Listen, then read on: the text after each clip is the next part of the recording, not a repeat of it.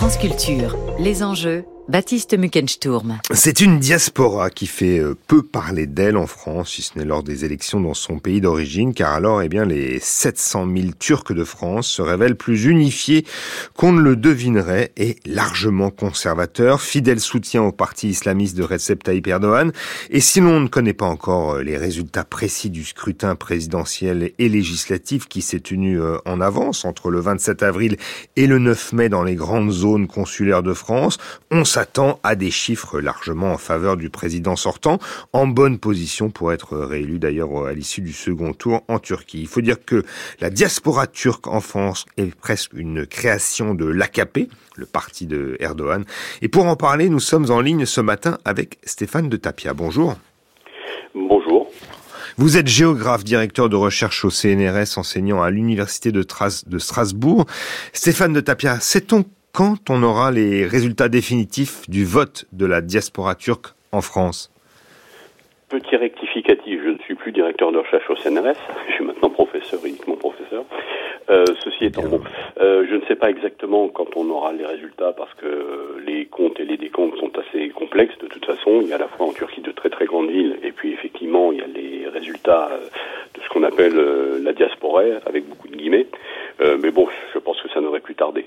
Mhm. Mais on peut s'attendre à ce qu'il soit euh, similaire au, au, précédent scrutin où Erdogan avait reporté, euh, remporté 63% euh, du vote des Turcs de France, un score d'ailleurs qui était supérieur à, celui qu'il avait récolté en Turquie.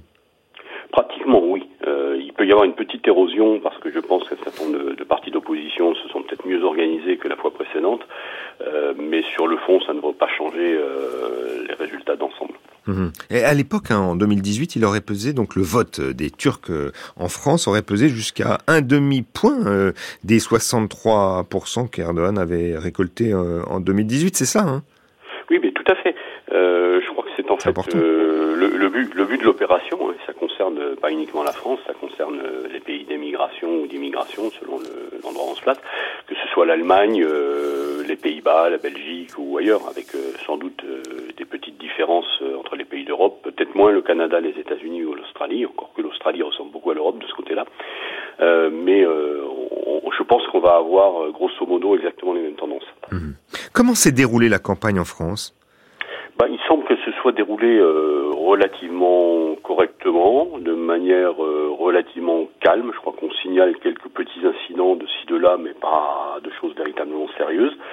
Euh, pour ce qui est de la campagne elle-même, euh, bah, c'est un peu comme en Turquie, c'est-à-dire qu'en fait, euh, les partis d'opposition n'ont pas réellement droit au chapitre. ils ont pas, ils ont leurs propres moyens de communication évidemment, les réseaux sociaux, quelques journaux, etc. Mais à mon avis, ça reste relativement noyé par rapport à la puissance communication qu'a le parti au pouvoir et ses alliés à l'heure actuelle en Turquie et à l'extérieur. Hmm. Mais cette fois-ci, il n'y a pas eu de meeting officiel euh, de, de, de par exemple, de, de ministres d'Erdogan qui sont qui sont venus euh, en Europe de l'Ouest et particulièrement en France.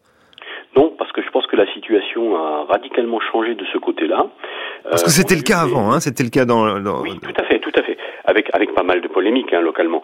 Mais euh, disons que la situation a radicalement changé. L'image de la Turquie s'est globalement très dégradée euh, pour tout un tas de raisons, hein, y compris la guerre en Ukraine, euh, disons les atermoiements entre l'OTAN, pas l'OTAN, etc., etc. Et, et, donc en fait, ce, ce qui se passe, c'est que euh, bah, il se trouve que les ministres turcs ne sont pas forcément les bienvenus maintenant dans des villes euh, qui peuvent être Metz, Strasbourg, où il y avait eu de grandes réunions précédemment. en présence d'ailleurs, Recep Tayyip Erdogan est venu à plusieurs reprises à Strasbourg. Euh, l'ancien président de la République, Abdullah Gül, qui était euh, député européen, venait très souvent. Euh, on a eu des ministres qui sont venus, mais là, c'est plus le cas du tout. Ils sont, je dis pas interdits de séjour, mais disons qu'ils sont pas forcément les bienvenus. En Hollande, ça a été qualifié, une venue d'un ministre en 2017, un ministre turc, avait été qualifié de, de trouble à l'ordre public. Oui, tout à fait. Mmh. Euh, les, les, jeunes, cette fois-ci, euh, se sont mobilisés euh, plutôt pour l'opposition. Euh, on peut dire ça comme ça, pour ce qui est de, des bah, Turcs en France? À mon avis, tout ça est difficile à dire, hein, parce qu'on n'a pas de, d'enquête particulière. On n'a pas d'enquête, je sais pas, une question de sérieux ou pas de sérieux d'ailleurs, mais c'est une question d'opportunité.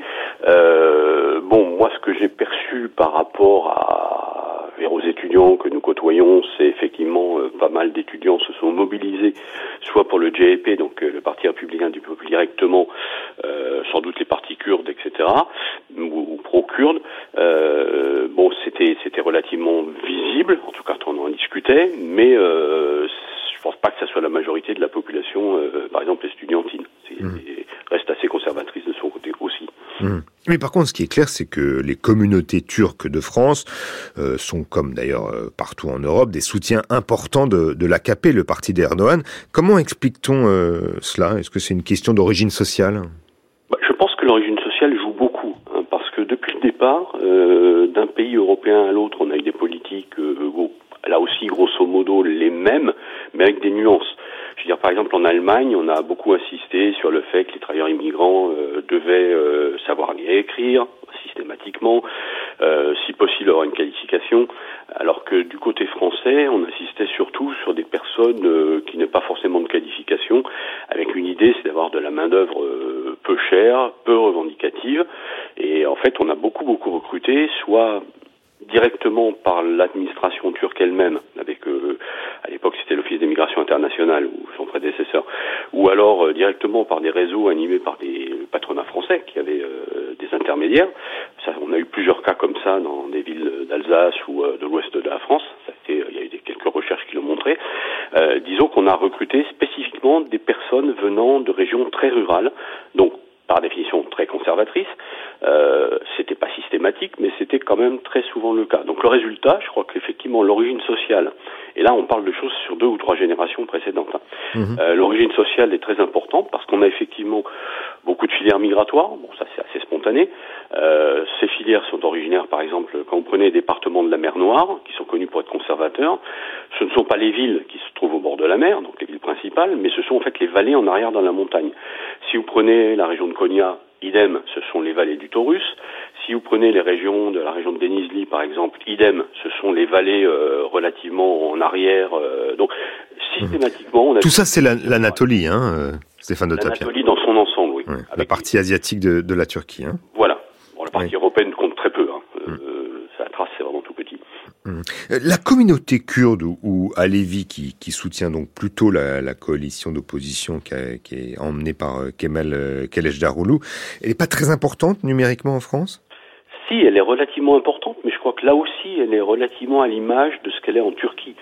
Euh, en Turquie, on estime, par exemple, que les Alévis représenteraient entre 20 et 25 de la population, et les Kurdes aussi.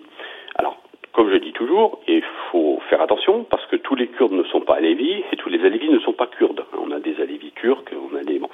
Euh, donc c'est beaucoup plus compliqué que ça en a l'air, mais euh, ça reste quand même des minorités relativement importantes, relativement agissantes, relativement présentes, mais ça reste quand même des minorités. Hmm. Avec euh, des, des bastions éventuellement en France, dans l'Est, en Alsace bah, Pas spécifiquement en Hein. Euh, là encore, ça dépend beaucoup des, filières euh, migratoires. Hein. Ce qu'on appelle filières migratoires en géographie, ce sont en fait des personnes apparentées au départ qui ont migré, pas, d'un bloc, mais qui ont migré en se connaissant. Hein. C'est-à-dire que, sais pas, vous avez un frère qui fait venir son cousin, son frère et ainsi de suite, qui fait venir euh, son voisin. Et bon, donc des personnes qui sont originaires, par exemple, du même village ou de la même communauté, au sens le plus général du terme. Et ça, c'est assez systématique. Alors, dans certains cas, pour Strasbourg, par exemple, vous avez à la fois euh, des personnes originaires des départements de la mer Noire, des personnes mmh. originaires de l'Anatolie centrale, mais vous avez aussi des Alévis assez nombreux, par exemple, originaires de Sivas. Mmh. Pourtant, Sivas, c'est d'ailleurs un département mixte lui aussi. Euh, en plus de l'origine sociale, est-ce que la, religion joue un rôle euh, qui structure un peu la, la, diaspora turque et aussi son vote? Ah bah, je dirais très certainement, et j'allais dire presque de plus en plus. Euh, tout simplement parce qu'il y a un investissement très très fort, à la fois du parti au pouvoir, mais toute une série de partis annexes, toute une série, je dirais, de communautés religieuses qui se sont implantées au départ dans les années 80.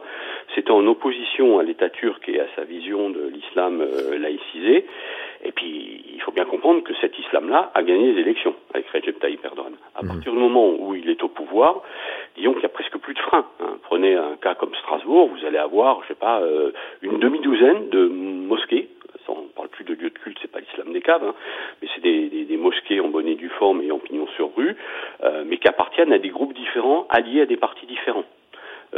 mais là, on va avoir un discours disons, islamisant, islamique, islamiste, extrêmement prégnant et très très très visible. Hein. Bon, à Paris, c'est pas vraiment le cas. À Paris, c'est plutôt la banlieue parisienne.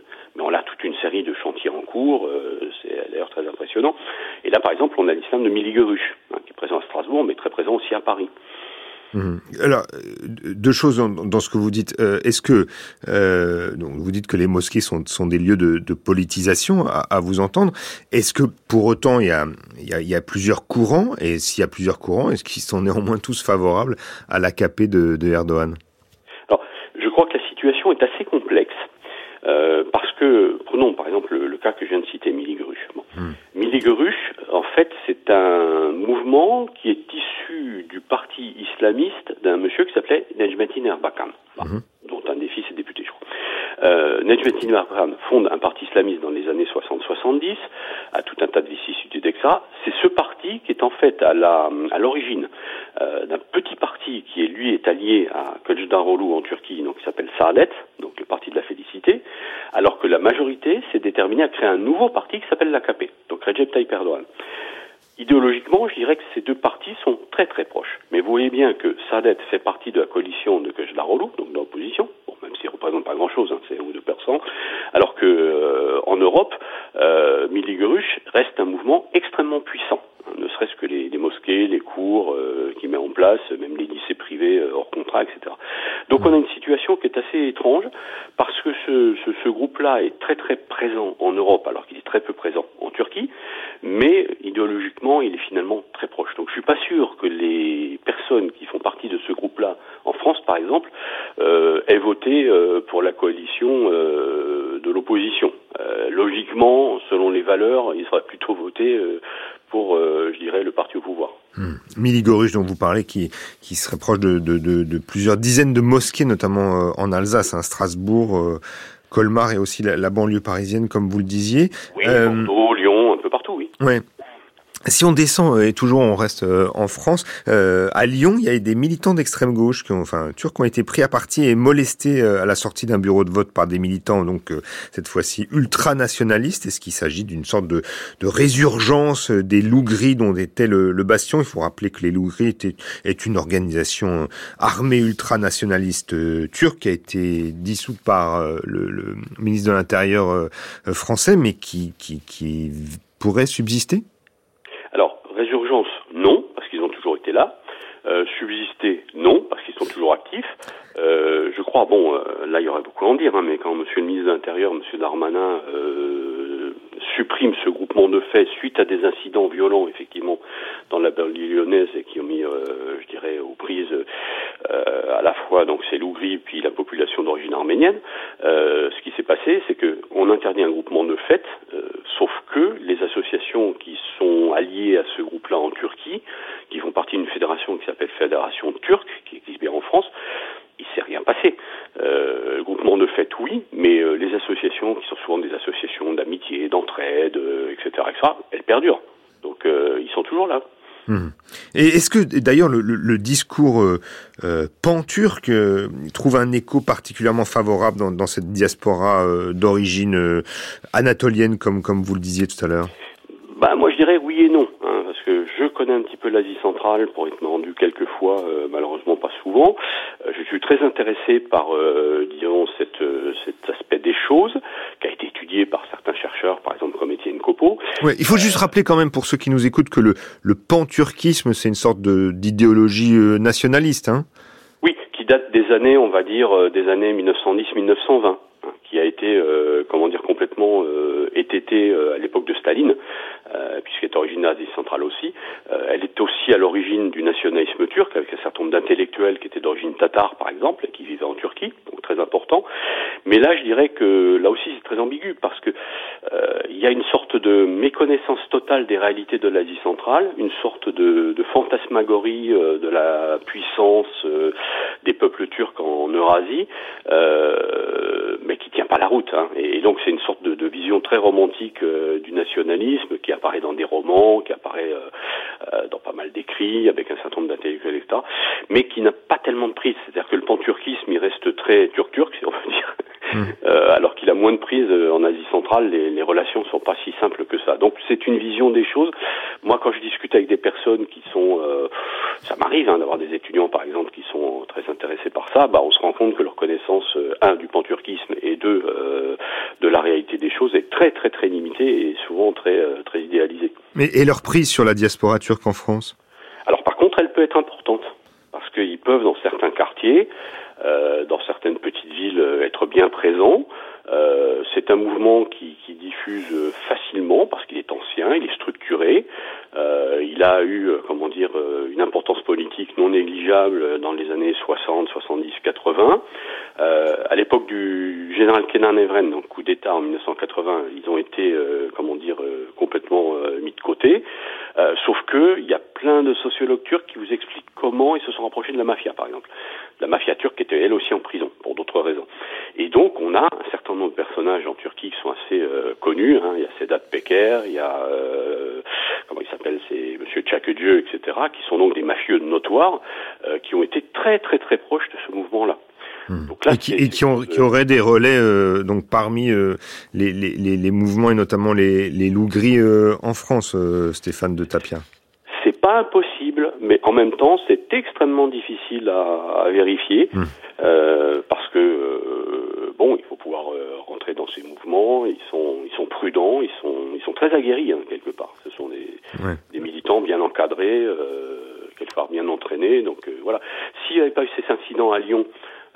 avec un, personnage qui a été peut-être trop loin par rapport à s'est senti des ailes, bon, ça serait passé comme une lettre à la poste, hein, de manière totalement inaperçue. Merci beaucoup Stéphane de Tapien euh, d'avoir euh, répondu à nos questions ce matin sur cette communauté turque qui a voté euh, ce week-end donc pour les élections, communauté turque en France.